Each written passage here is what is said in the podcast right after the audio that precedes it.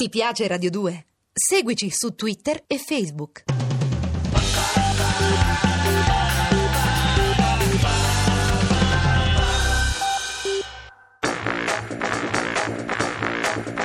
ACAP, La Polveriera, con Pierfrancesco Favino e Carlo Bonini, a cura di Gerardo Panno e Lorenzo Lucidi.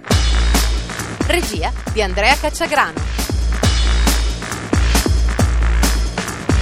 Dunque, stiamo andando avanti da un po' di giorni, però forse siamo venuti a capo della questione. Vediamo se sei d'accordo con me. Dai. Secondo te, se fosse l'altro il vaccino contro il male, contro l'odio, contro la violenza, contro il risentimento, insomma, se per disinnescare questa benedetta polveriera su cui siamo seduti fosse l'altro la risorsa? A patto di volerlo conoscere, dici, di non averne paura?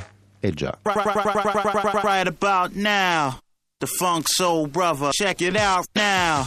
The Funk Soul Brother, right about now. The Funk Soul Brother, check it out now. The Funk Soul Brother, right about now. The Funk Soul Brother, check it out now. The Funk Soul Brother, right about now. The Funk Soul Brother, right about now. About now, about now, about now.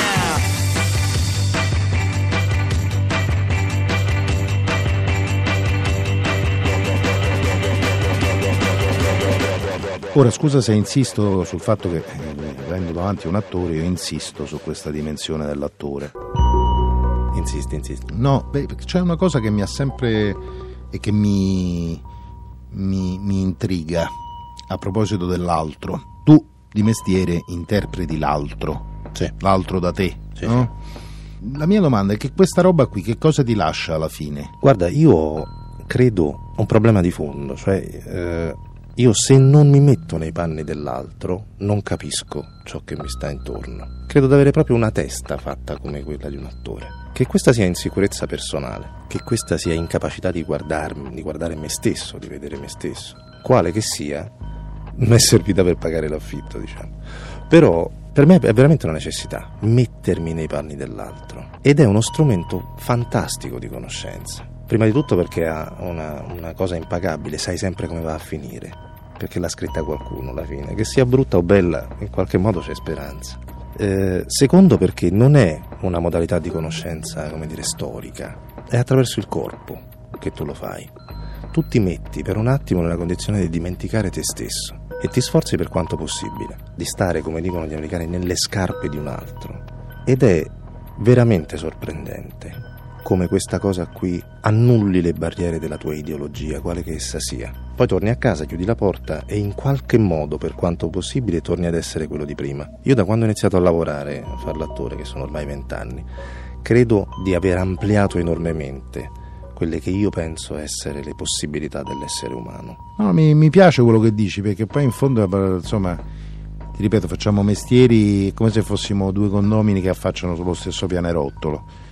Io a volte, diciamo, questo brivido non riesco ad averlo, o meglio, il mio brivido si ferma prima, perché io sembro, sai, come quegli analisti che stanno accanto al lettino, no? Non ho il privilegio di entrare dentro l'altro, ma dovrei avere la capacità di ascoltarlo. E su questo però credo che forse, l'abbiamo detto già in questa nostra lunga chiacchierata, le parole possono dare una mano. Parlare può essere una liberazione, perché parlare è la porta per incontrare l'altro. Tra la parola e una mazza è meglio una parola, no? Assolutamente. Il problema è riuscirci. Io devo dire che per un attore, tecnicamente, ci riesci quando ti scordi di te. Un bravo attore, anche quando lo guardiamo sullo schermo piuttosto che sul palcoscenico, lo giudichiamo bravo quando non vediamo più chi è, quando vediamo l'altro. Questo è un bel consiglio. Scordiamoci un po' di noi, va?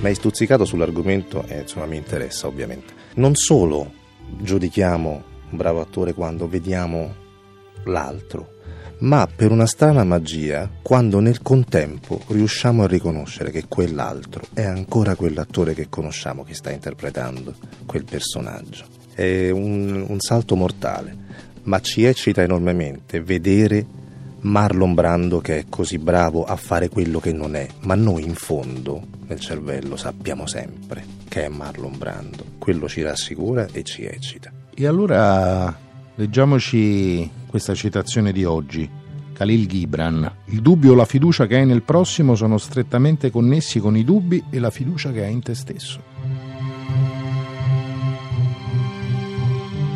ACAB, La Polveriera. Appuntamento a domani. Le puntate sono scaricabili in podcast sul sito radio2.rai.it. Ti piace Radio 2? Seguici su Twitter e Facebook.